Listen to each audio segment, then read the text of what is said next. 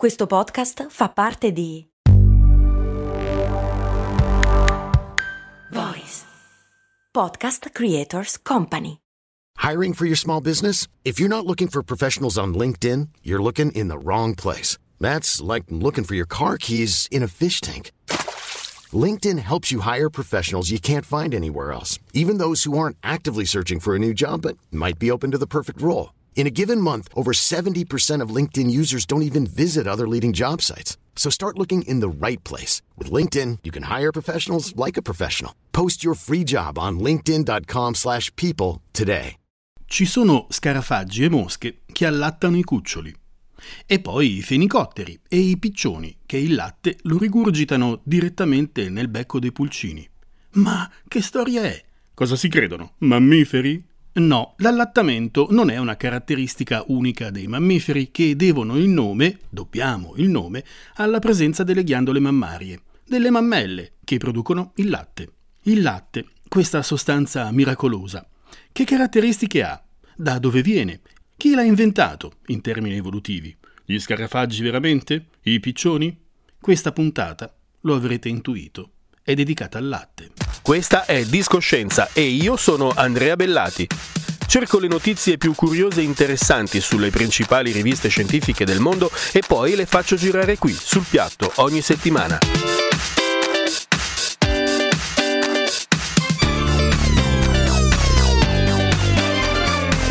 Discoscienza, la scienza suona bene. Suona bene.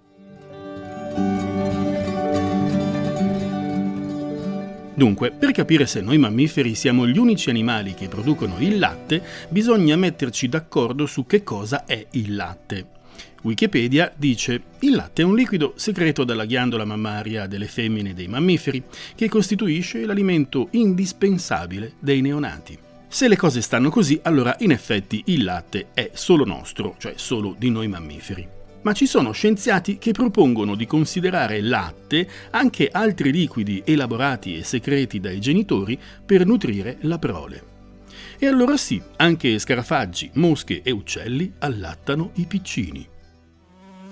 La mosca zezè, quella che diffonde la malattia del sonno, partorisce un solo piccolo alla volta, un vermetto biancastro come quelli che si usano per pescare la larva è piena di un liquido lattiginoso assorbito durante la gravidanza, un latte che ha caratteristiche chimiche simili a quelle del latte dei mammiferi. Incredibile, eh? E non finisce qui. Diploptera punctata è uno scarafaggio viviparo, cioè partorisce piccoli già formati, che allatta i piccini con un liquido ricco di proteine, vitamine e grassi sotto forma di cristalli. Qualcuno lo ha indicato come una fonte di molecole di interesse farmacologico o addirittura come alimento per noi umani.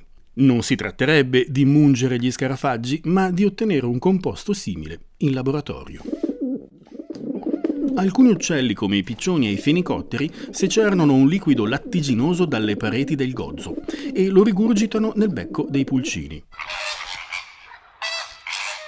Il latte dei finicotteri, più ricco di proteine e più grasso del latte dei mammiferi, è pure rosa perché è pieno di carotenoidi, cioè i coloranti, i pigmenti che danno la tipica tinta rosa alle penne degli adulti. Ma come si è evoluto il latte? In che animali è comparso e per quale motivo? È probabile che il latte inizialmente non avesse la funzione di nutrire i piccoli, ma di proteggerli. Gli antenati dei mammiferi, che erano un po' simili ai rettili, deponevano le uova, proprio come fanno ancora gli ornitorinchi. Erano uova con il guscio sottile e fragile, come quello delle lucertole e dei serpenti attuali. Le uova degli uccelli hanno un bel guscio duro che protegge i pulcini dagli urti e soprattutto dalla disidratazione. Lucertole e serpenti devono deporre le uova in ambienti umidi perché le loro uova si seccano in fretta. I primi mammiferi, nostri antenati, proteggevano le uova dalla disidratazione ricoprendole con un fluido che aveva anche funzioni antibatteriche. Un fluido idratante secreto da ghiandole specializzate presenti sul petto e sul ventre delle femmine. Un fluido che l'evoluzione ha trasformato col tempo in una cosa nutriente, che le antiche mammifere secernevano anche dopo la schiusa delle uova. Insomma, era nato il latte, un composto miracoloso che contiene acqua, lattosio, che è uno zucchero, proteine, grassi, vitamine, enzimi e anticorpi. Ogni mammifero ha il suo latte, ogni latte ha caratteristiche che rispondono alle esigenze della prole e dell'ambiente. I cuccioli di foca vivono al gelo e devono crescere in fretta. Il latte di mamma foca contiene il 60% di grassi, è il latte più grasso di tutti i mammiferi. Invece il latte di rinoceronte è parecchio scremato, ha solo il 2% di grassi. Il latte dei felini è povero di zuccheri. Quello più ricco di proteine è il latte del coniglio, 13,5%. Impressionante se si pensa che nel latte bovino le proteine arrivano al massimo al 3,5%. Il latte di cavallo è molto diluito, è fatto per il 90% di acqua. E il latte umano che caratteristiche ha? Beh, qui devo fare intervenire Caterina di ProMamma. Il latte materno è un alimento che mi ha sempre affascinato. Quando andavo alle superiori, ogni tanto saltavo la scuola per andare a osservare un gruppo di mamme che si ritrovavano al consultorio della città. Molte di loro allattavano tra gioie e dolori e io me ne stavo lì stupita a guardarle, chiedendomi come fosse possibile che il corpo potesse produrre una sostanza così speciale da nutrire perfettamente e continuamente un altro essere umano. E voilà, Qualche anno di studio e di pratica clinica dopo, confermo che il latte della mammifera umana è qualcosa di magnifico. Cambia in continuazione in base alle esigenze del neonato, lo nutre e lo protegge perché è ricco di anticorpi ed è il mix di sostanze migliore al mondo per far crescere e sviluppare alla perfezione tutto l'organismo del cucciolo d'uomo. E non solo, dico anche che ha un potere antitumorale e ti fa diventare più intelligente. Una delle prime domande che mi fanno i genitori quando arrivano sul mio canale Pro Mamma è: ma tutte le donne hanno il latte? La maggior parte delle donne produce fisiologicamente latte se messe nelle condizioni di farlo. In pratica, se sei una donna sana, quindi senza nessun problema di salute e possibilmente dopo una gravidanza, hai ottime probabilità di produrre latte. All'inizio sono gli ormoni del parto che determinano la tua produzione di latte. Il bambino nasce e con lui anche la sua placenta e la ghiandola mammaria, cioè la ghiandola che si trova all'interno della mammella, si mette in moto e inizia a produrre. Successivamente la produzione di latte è determinata e dipendente dalla stimolazione del seno e del capezzolo. Mi spiego meglio. In pratica, se il seno viene stimolato adeguatamente e il latte viene drenato correttamente dalla mammella, allora il seno continua a produrre. Una mamma sana dopo il parto dovrebbe aspettarsi di vedere le prime gocce di latte, il colostro, che sono poche gocce, ma una bomba per il bambino. Stimolando precocemente e frequentemente il seno, attaccando il bambino o spremendo il latte dal seno in altro modo, ecco che arriva la montata lattea, cioè la quantità di latte aumenta e la produzione si stabilizza sulle esigenze del neonato. Questo fenomeno avviene all'incirca all'interno del primo mese di vita del bambino. Un bambino considera che sin dalla nascita succhia il seno dalle 8 alle 12 volte al giorno per mantenere una buona produzione. Una donna ancora prima della gravidanza può considerarsi invece a rischio di bassa o nulla produzione di latte quando ha un problema anatomico della ghiandola mammaria.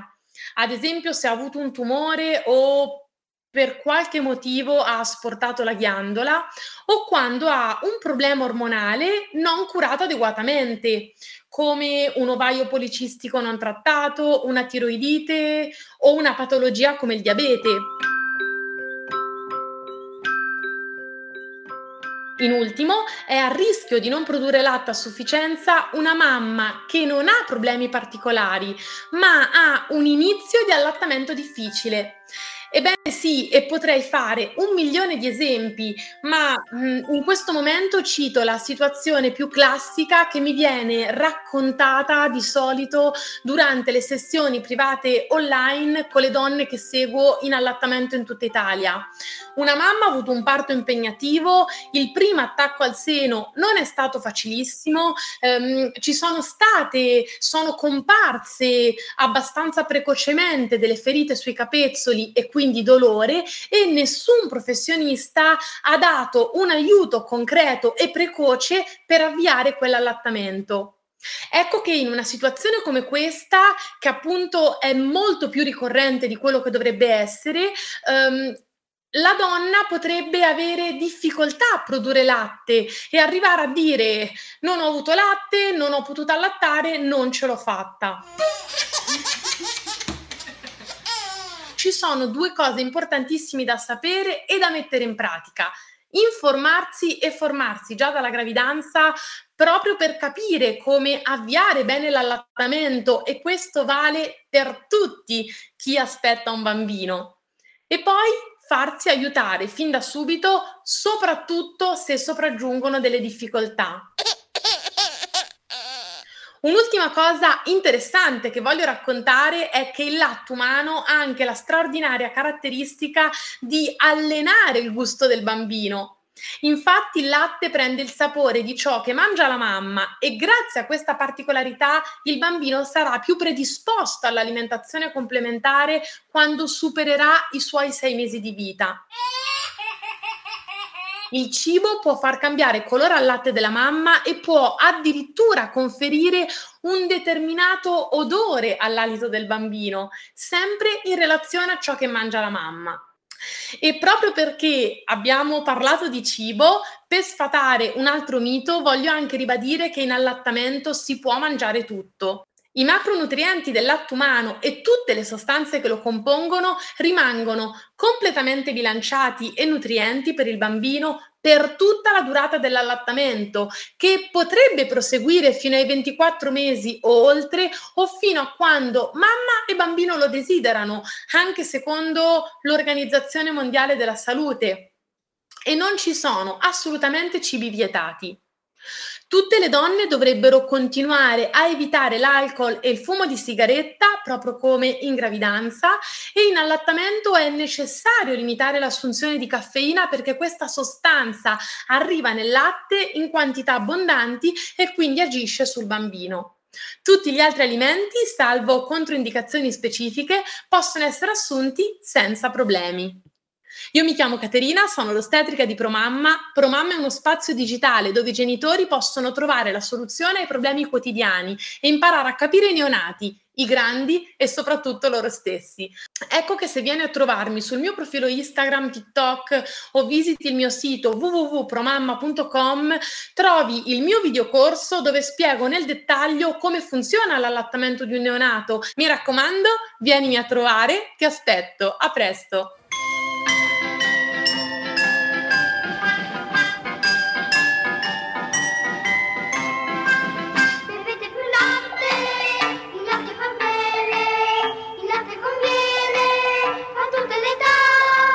L'essere umano ha un'altra peculiarità.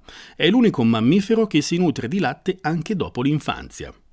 La lattasi è l'enzima che consente di digerire il lattosio, lo zucchero del latte. Nei mammiferi scompare con l'infanzia, ma una buona parte dell'umanità, quasi tutta europea, continua a produrlo anche in età adulta. Bevete più latte! Perché beviamo latte e da quanto tempo? Bovini, ovini e caprini sono stati addomesticati circa 10-12 mila anni fa. Ricercatori inglesi hanno scovato tracce di latte su antichi cocci di vasellame appartenenti ai primi allevatori di vacche, capre e pecore. Studi genetici intanto hanno dimostrato che questi primi allevatori erano intolleranti al lattosio e che la capacità di digerire il latte si è diffusa in Europa 4-5 mila anni fa. Insomma, tanto, ma non tantissimo tempo fa. Che cosa è successo? Perché adesso in molti invece digeriscono il latte? Una persona in salute ma intollerante al lattosio ha problemi intestinali se beve il latte. Problemi sgradevoli, vero, ma non mortali. Problemi che però possono aggravare le condizioni di una persona intollerante ma che sta già male per altri motivi. Le carestie, le pestilenze, le guerre hanno premiato la capacità di digerire il latte. Quando il cibo era scarso e di scarsa qualità, il latte diventava un alimento importante, anche se faceva stare male. Chi nasceva per caso tollerante, cioè chi produceva la lattasi anche da adulto, aveva una possibilità in più per mangiare. Chi era sano ma intollerante aveva qualche dolore di pancia, è vero, ma sopravviveva. Chi era malato o indebolito dalla fame moriva. Così digerire il latte anche da adulti è diventato un vantaggio, un evento drammatico dopo l'altro. E oggi una buona parte dell'umanità è in grado di digerire il latte. E per concludere una curiosità, perché anche i maschi hanno i capezzoli? Semplice, i capezzoli si formano prima del terzo mese di gestazione, cioè prima che l'embrione diventi femmina o maschio. A sto punto i capezzoli ci sono e vabbè, bene così. E con questo Discoscienza vi dà appuntamento la prossima settimana. Ora andiamo a berci un bel bicchierone di latte, se siamo tolleranti. Ciao, da Andrea Bellati.